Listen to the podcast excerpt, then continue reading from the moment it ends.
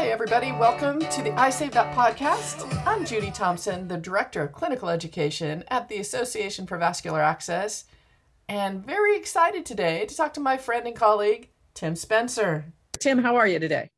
I'm great. Thanks, Judy. How are you? I'm good. I'm good. For those of you that missed the webinar we had just recently, it was a great one. Um, we we kind of went back to basics and we're talking about patency, which is a basic vascular access. If we don't have a patent catheter, we're kind of in trouble. Give us a little synopsis about what you found when you were looking at patency to bring together everything for this webinar. Really, it was more about putting the fundamentals and asking the questions. You know, we did that survey that we sent out uh, through the AVA networks and social media and stuff like that, um, that we ran for a couple of weeks. We had about 510 respondents, which was pretty good, I think, Judes. Uh, but that's a good response rate, I think, for you know an internet survey. You know, people are busy. You know, COVID's sort of happening at the moment. The pandemic, people are you know inundated with work and stuff like that. At the end of the day, it really is of value to us when we can understand what clinicians are seeing, what they're doing, what their requirements are, and what their understanding is of catheter patency. So I think really a lot of what we wanted what we wanted to achieve with the webinar uh, was really to sort of go over some of the practice strategies and some well some of the clinical strategies I should say because there are practice and clinical strategies can be separate right? Uh, because you look at policy and things like that. And really take a, a, a little bit of a look at what is happening at the moment, there's been a bit of evidence that's been published over the last few years looking at uh, device related occlusion and catheter patency, what particular uh, declotting agent is being used for different types of um, occlusions. And so we wanted to sort of really get a bit more of an understanding about what the process is, who's doing what, what are they using, even just pulling up some of the more recent publications we're looking at when you know we're looking at uh, like heparin or heparinized saline versus plain saline for you know flushing and locking solutions. We have to give kudos to certainly the AVATAR group as well. They've done a lot of research looking at flushing and locking over the last few years. We know that because it's been presented widely at AVA you know within the last probably four years five years of our scientific meetings. So there's been a lot of a lot of evidence focusing on uh, flushing and locking, which I think is really good because, like you said at the beginning of the podcast, you know, this is a fundamental practice for vascular access. Uh, and infusion therapy uh, for any clinician really that's dealing with a vascular access device. It doesn't even have to be within our specialty area. One of the topics we talked about was using one milligram versus two milligrams of Activase or Cathflo, and also using it in midlines. I know that Genentech does not advocate for these practices. In fact, their IFU does state two milligrams, and they also say this is for use in central lines. Knowing and looking and understanding and how to treat, you know, device-related occlusion is going to be a, a significant educational uh, requirement. I think that's one of the things that the survey sort of highlighted as well. And some of the feedback from some of the uh, clinicians that responded actually showed that people aren't getting education. They're not getting the knowledge to how to look after it. Or the people that are providing education or even competency assessment are people that may be in non clinical positions that aren't dealing with vascular devices on a daily basis. So it sort of really highlights some of the practice areas that where there's not necessarily strong knowledge base to support that practice and such a diversity in the number of clinicians that are actually performing the procedure, you know, to do a declot. There was a number of interesting responses that came back eh, from, from the survey. But look, practice strategies, you know, we know that catheter occlusion is probably one of the most common non infectious complications for a CVAD.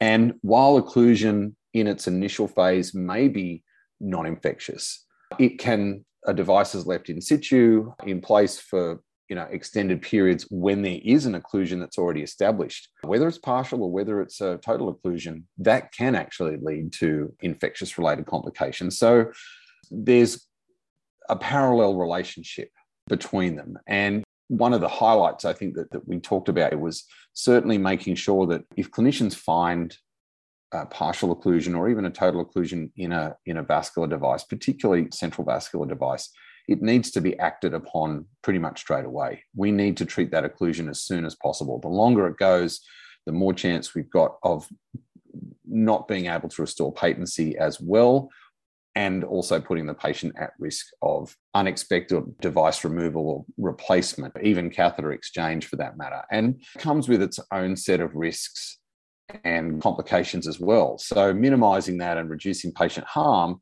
is going to be really important strategy for clinicians. And so, if they do find catheter occlusion, regardless of what type it is, it needs to be acted upon straight away. You know that it disrupts patient therapy, and when you've got important therapies that need to be delivered on time over a particular duration because that's the requirement of the drug administration. An occlusion like that can really disrupt patient therapy. It increases length of stay. There's a variety of different areas that can really affect the patient, not just themselves personally, but their entire hospital stay and everything else, plus the associated costs. So there's there's a, there's a few things that need to be considered, and uh, certainly when dysfunction occurs, whether it's blood related or lipid related, or whether it's medication precipitate related, it needs to be acted upon as soon as possible. Tim, I think this is a good spot to take a short break and listen to a word from our sponsor. This episode of the I Save That podcast is proudly sponsored by Genentech. It's important to ensure central line patency, as an occluded line may complicate patient care by disrupting therapies or delaying procedures. According to the Infusion Nurses Society Standards of Practice and the AVA I Save campaign, always aspirate for a positive blood return prior to administering medication and solutions. It is also important to include standardized patency checks and documentation in your protocols. For more information, contact a Genentech representative in your area. Now, Tim, what are some of the strategies clinicians can employ to prevent or treat occlusion? There's a range of clinical practices that can be looked at, and we went over these of some of the strategies to look at preventing occlusion and thrombosis in central catheters. But it certainly was more about just refreshing the evidence and what's involved in our clinical practices that we need to do as clinicians to, to try and prevent occlusion and potential thrombosis. So, looking at optimizing the insertion technique, you know, choosing an appropriate site, choosing an appropriate catheter, but choosing an appropriate insertion technique, whether you're using Seldinger, modified Seldinger, AST, or even in some cases direct puncture. These can all be influential, particularly if it's a difficult case and there's multiple punctures involved. We're always aiming for first pass success. That's the ultimate. That's the ultimate goal uh, for anybody that's placing intravascular devices, particularly now that ultrasound is such a high standard that's an expectation in clinical practice today. There's a lot of importance that's now placed on optimizing insertion techniques. So we discussed going over those. We looked at catheter to vessel ratio. That was that's also an important consideration as well because occlusion and thrombosis have a relationship as well. And uh, making sure that an appropriate catheter vessel ratio based on the current evidence. We looked at, you know, catheter material and design. It's been a large push uh, by industry over the years to try and prevent catheter related occlusion, buildup of blood particulate matter on the external body, but also the internal lumen of the catheter as well. And there's been a, a, big effort and a big push by industry to try and make a catheter that was that repelled fibrin and platelets and different blood components from sticking to the walls of the catheter. We all know that the relationship between these particles have uh, with the buildup of fibrin, uh, the development fibroblastic sleeve, but also you different types of occlusions as well. Tim, what about the use of anticoagulants? This has been an uh, ongoing investigation by researchers for many, many years. You know, low dose Coumadin and things like that to try and reduce fibrin and, and, and blood matter adhering to the external body of the catheter. And I still think we're still sitting on the fence about stuff like that because it's got to be taken in the right context. We have to look at the patients. what are the pros and cons of utilizing an anticoagulant systemically in patients that are at risk? Systemic anticoagulation is still, I think we're still fence sitting on that. What other surprises did you see from the survey? I think the number one I did, I, I don't know if it was a surprise, but mm. that people were taping off occluded lines instead of treating them. Any surprises you found within the survey results we got? Quite a few people that responded in the other comp- section where they could actually type in their own comments. Uh, it was about 4.8% of respondents. Not a high amount, but interesting comments. A lot of people saying they clamp the line and they do not use.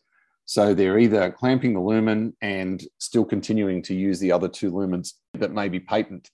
A lot of people said they declot, you know, it depends on the situation.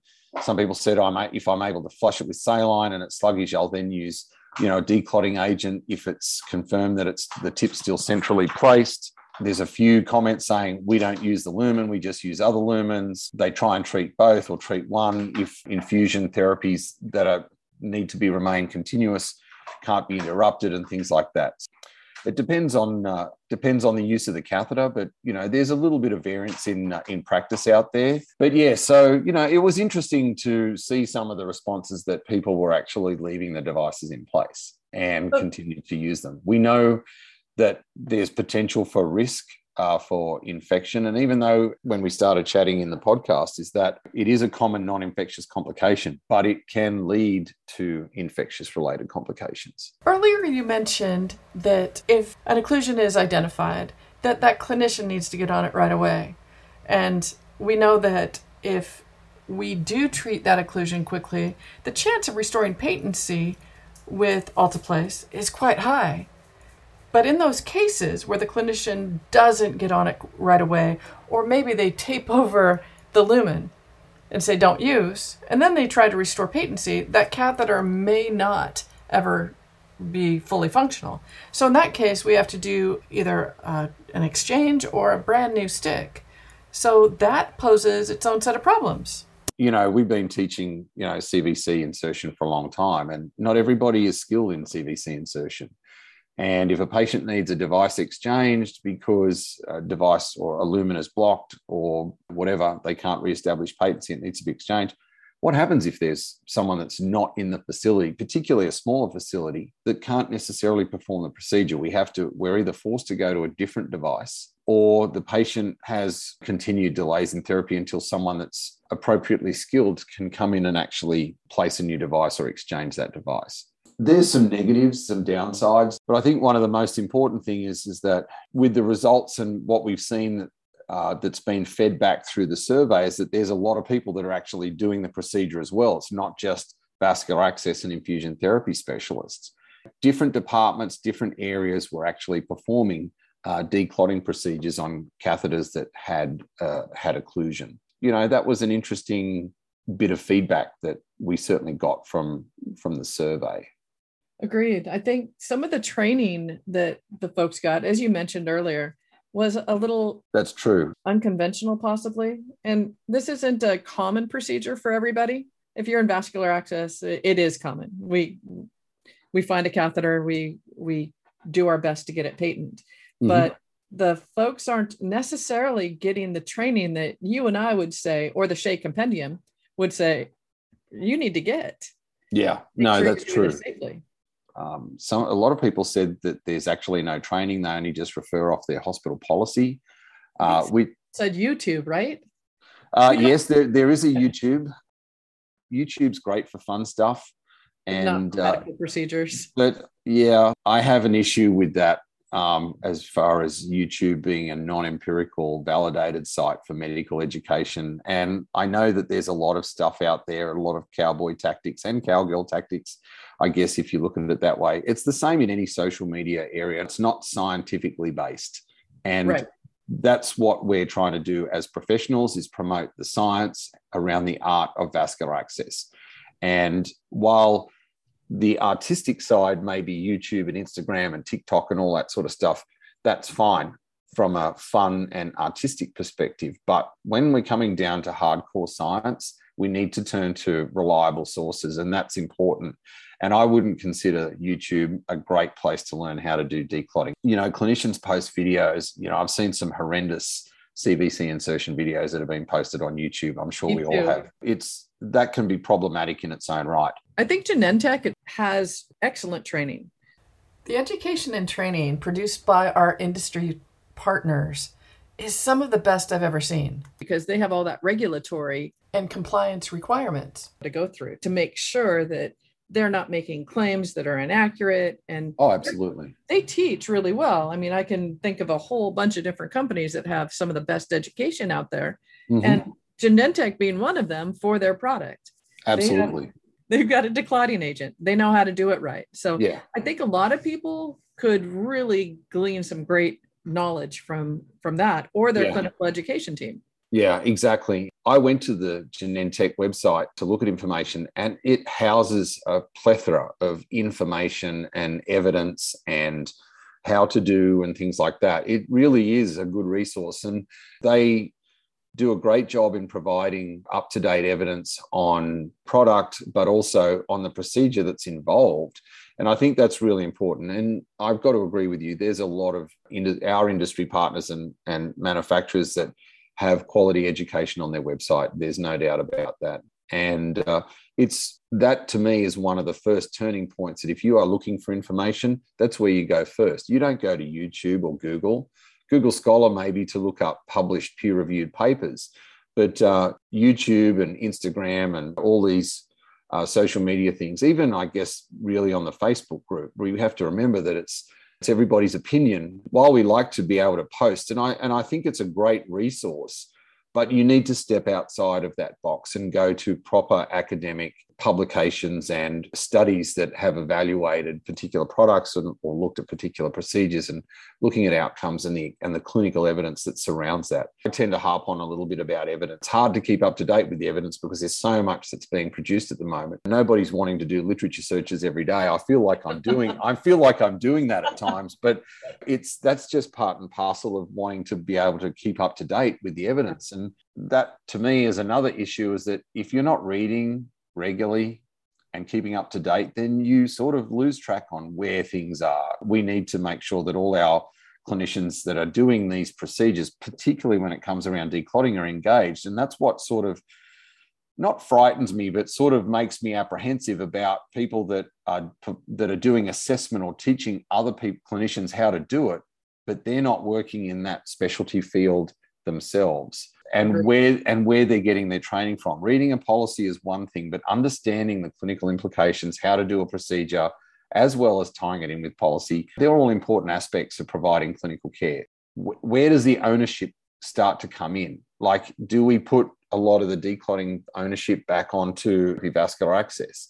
and say, right, if you're not performing this, you know, more than five times a month, or you know, I'm just picking a number out of the air, then you shouldn't be doing it. That's like doing venous cannulation. If you do it once every 10 years, why bother? There's, right. There's nuances to this. Exactly. It's a skill that has to be learnt and developed. And while necess- the process of actually performing the declotting doesn't necessarily always change, it's the assessment, the understanding the patient condition and looking at the patient as an individual and things like that as well. And who's doing the training and what areas are performing declotting procedures. That's one of the things. You know, we look at, I'm just scrolling back and having a look here. It says, uh, who at your facility is trained to perform catheter clearance procedures for vascular devices? Well, 84% are vascular access specialists. It's it's highlighting that still a lot of the a lot of the procedure is being maintained by specialist clinicians that are trained to do this and and look after vascular devices on a daily basis. Right. But, and they have the high volume with that. So you, exactly, exactly. There, there's a feel to this. How hard can you push? How how hard? Well, there there is technique. Yeah, Whether absolutely. well, aspirate, you know, just aspirating and getting a feel for like what is the what how how good does the flow feel? You know, right. coming back into the catheter. The INS standards of practice provide that information on you know syringe size and things like that around that but so does the manufacturer's website what was interesting is that someone had posted that they use the IFU and the Lippincott policy book. How often is that updated? Like I don't know. I don't use it, so I've actually I've never I've never even been to it. But a lot of people have access to Lippincott through their facilities and it provides the basis of their policies. Well, that's fine if the evidence is reviewed on a regular basis and updated, say, on the same frequency as guidelines and standards of care. So when are they updated by specialist or are they updated by a generalist? Well, so, that's that's right, exactly. And while we're on the topic of that, it's making sure that it's just reinforcing the, the situation that you have to have the specialist that's trained and educated and knowledgeable and skilled in vascular access to be able to look at this and critique the evidence to say yeah this is good we should be putting this in or no it's it's it's not. That's where our level of involvement and engagement really shines. And those decision making processes that we make when we're reviewing evidence funnels the structure of our policy development within a facility. And look i, I understand that a lot of facilities may use Lippincott as their generalized policy. But if it hasn't been updated for a few years, you know, remember standards and guidelines and recommendations are published by professional organizations on a regular basis.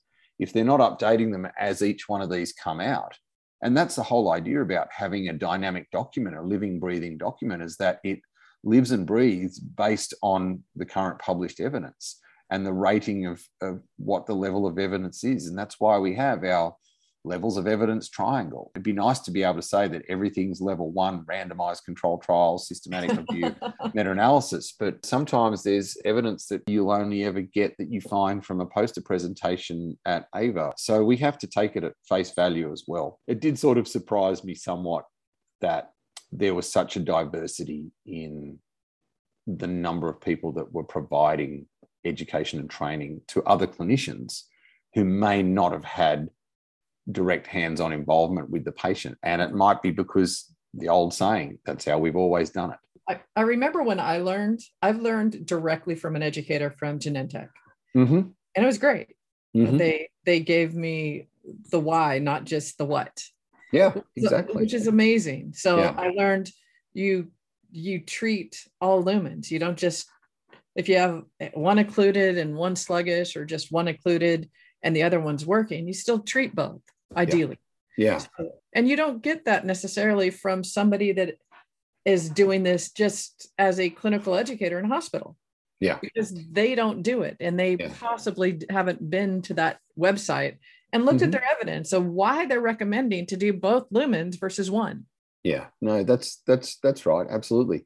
The other thing is too is that if you've been if you're drawn into a clinical situation where there's an occluded lumen and you're not you know working the floor your focus only becomes that lumen. You probably don't even think about the other lumen at the time. But because the exit ports are either side by side or they're slightly spaced apart particularly if you've got staggered exit ports etc etc there there's also that proximity effect as well. And it's all relative and you have to treat the catheter as a whole not as a half or a third or a quarter if it's a quad lumen. You know what I mean? Yeah. So it should get a full 100% attention. I think that's important strategy that we need to look at when we do that. Agreed. We're going to break here for another message from our sponsor. This podcast is proudly sponsored by Genentech. It's important to ensure central line patency as an occluded line may complicate patient care by disrupting therapies or delaying procedures. Always aspirate for a positive blood return prior to administering medication. As recommended by INS, include and document standardized patency checks in your protocols. For more information, contact a Genentech representative in your area. So, Tim, one last question. I'll let you go. So, this has been great. If you had one pearl to give out on patency, what would it be? One pearl on patency. Does it have to be one? No, you can give as many as you like. I think. Well, I think one of the big things that showed up in the um, in the survey was there were a lot of people that didn't know what their needle-free connector was, like what type, whether it was positive, neutral, or negative. Nearly 15% of respondents didn't know what they used. That's a first line add-on piece of equipment, your needle-free connector, to prevent a variety of different things, including catheter occlusion. Needle free access is a safety issue. There's a whole bunch of things. But regardless of the type, whether it was positive, negative, or neutral, most people provided that information. And the majority of users, nearly 60% of users, were using neutral displacement uh, needle free connectors. About just over 25%, I think, were using positive, and a very small number were using negative. But nearly 15% were unsure. I think it's important that those people that are providing declotting procedures need to understand their equipment. They need to know what sort of needle-free connector, how, how does it function? Is it positive, negative, or neutral? There's a lot of pearls that you could add onto that. And I'm not just really focusing on needle-free connector. It's it's more about knowing all the equipment that you have in your facility that you utilize to be able to perform the procedure. Uh, because one of the first line managements of checking the patency of a catheter is replace needle needleless connectors. And if you've got 15% of people that actually don't know what needleless connector type they're using, that can be problematic because unfortunately there's like 80 different needle-free connectors on the market. It's hard to know which ones they all are.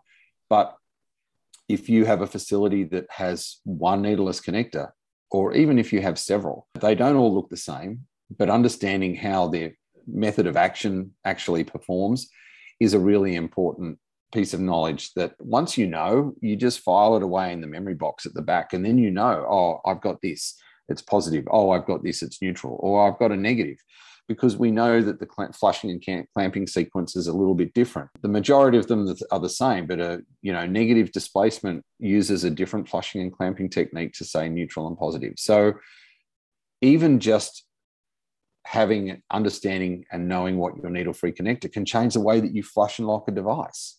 Sure. So then that cut that it, it sort of adds on the influence that one little piece of equipment may have over something else. And then when you start adding them together, they become more problematic, particularly if you've got falsity of the of the flushing technique because someone's using the wrong technique with the the needle free connector. And that can you know that can obviously lead to occlusion related complications as well. Yeah the big pearl is know your stuff uh, no, like know your stuff meaning know your equipment. You know know know that your needle free device what type it is what sort of displacement if it has displacement they're important strategies know the flushing techniques that go with those types and uh, and I you know a lot of people say push pause or a pulsatile flush. Been teaching that for years as well. I think good flushing technique can make a huge difference and prolong catheter patency uh, if it's done properly. Agreed. I think one of the things uh, my pearl would be get to it quickly. As soon as you identify it, get to it as mm-hmm. soon as possible. But also, there's people that are running TKOs, and that goes through at what 10, 15 mLs an hour. That doesn't um, clear the catheter basically. You need no. to give it a good flush. Yeah. No absolutely. Well actually there was a new publication that just came out on TKVO rates and surprisingly to maintain catheter patency they were calculated that you needed flow rates of greater than 40 mils an hour that then become if you know if that you know if you are implementing changes based on let's just say solely on that publication you'd be infusing, you know, a liter to a liter and a half of fluid or more into a patient per day just to maintain catheter patency, not including their fluid replacement regime. So if you've got patients that have got pulmonary edema or you know they're overloaded, fluid overloaded, it's going to make it worse. And then you look at dialysis and things like that. Yeah, although you're not going, right. we're not going to necessarily do it in those patients. But if you if you're pumping you know 40 mils an hour through a triple lumen just to maintain catheter patency to KVO, you know that's a you know it's, it's 120 mils an hour so it's nearly you know a liter every eight hours it's um, you know it's a lot when i was a when i was a junior burger nurse you know on the floor in surgical and medical units you know they constantly used to you know sub, you know prescribe you know run a liter of saline over 12 hours you know just to keep vein open i'm like okay well why don't we just flush and lock you know yeah once a shift or you know four times a qid four times a day or you know every you know, four hours. Like I've seen, I remember medication charts that had flush IV cannula fourth hourly with, you know, 0.9% saline, you know, five, right, mil, right. five, five mils. that's still common. Oh, absolutely. And yeah. I think, and I think that maybe, I think that may still be, you know, a suitable pathway to maintain catheter patency because Agreed. the thing is, one, it's low volume and you're not risking overloading the patient. But yeah, sure, you're accessing the line probably more frequently. Whereas sure. A TKVO, there's you know there's a giving set attached. It's running on a pump. You know, blah blah blah. But it's the volume replacement that is is probably more concerning than necessarily catheter patency because it's not really keeping anything open. It's just running fluid into the vessel. So, right. uh, can you, you imagine know, our poor renal patients that are fluid restricted and they get a thousand, they might get a thousand mLs a day and we're giving it to them for TKO. Yeah. I'd be no. mad.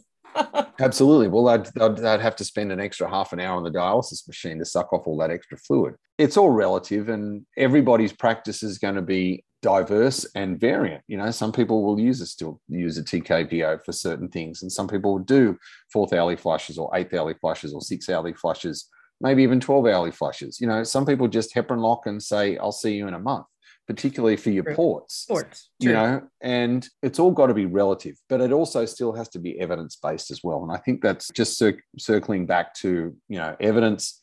We really need to make sure that we're following what current evidence is saying and saying that it is a good clinical reason and justification to, to perform this. And I think that's an important strategy.